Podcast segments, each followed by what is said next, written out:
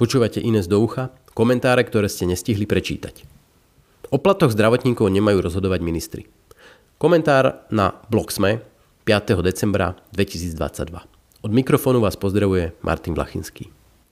Ak by sme zdravotné služby my všetci nepotrebovali, bolo by rokovanie ministra financí so zdravotníckými odborármi zábavnejšie ako majstrovstva sveta v futbale. Škola psychológie, vyjednávania či teórie hier. Jedni nadsadia, druhý podsadia – Jedni v nesprávny moment zaváhajú a druhá strana šikovne vymení ponuky. Závratne pridá, ale takým spôsobom, doslova cash v obálke, že druhá strana to nemôže prijať, ak si chce zachovať tvár pred zvyškom krajiny. Novinárske otázky ohľadom čerstvo skončenej platovej anabázy lekárov sa točia okolo dvoch polôch.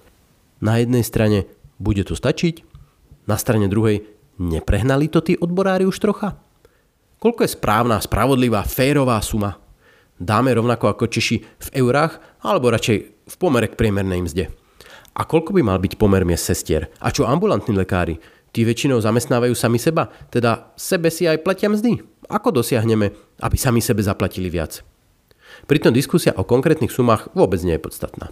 Porovnávanie s tým alebo oným je len hra, skutočné číslo vznikne ako na tureckom bazári. Šikovnosťou a nešikovnosťou predávajúceho a kupujúceho.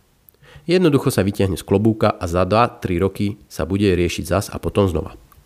Regulácia cien a centrálne plánovanie zlyháva a produkuje neefektivity, či je to výroba toaletného papiera, maďarské benzínky alebo celoštátna dohoda o mzdách konkrétnej skupiny zamestnancov.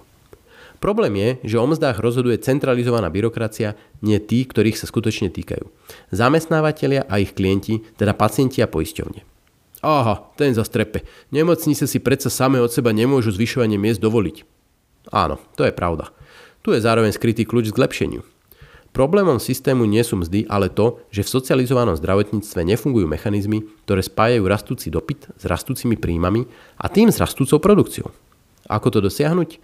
Zadefinovať produkt verejného zdravotníctva, nárok, odhadnúť jeho veľkosť a vývoj v čase a tomu prispôsobiť celkový balík financií na jedného poistenca nielen na aktuálny rok, ale aj v strednodobom výhľade.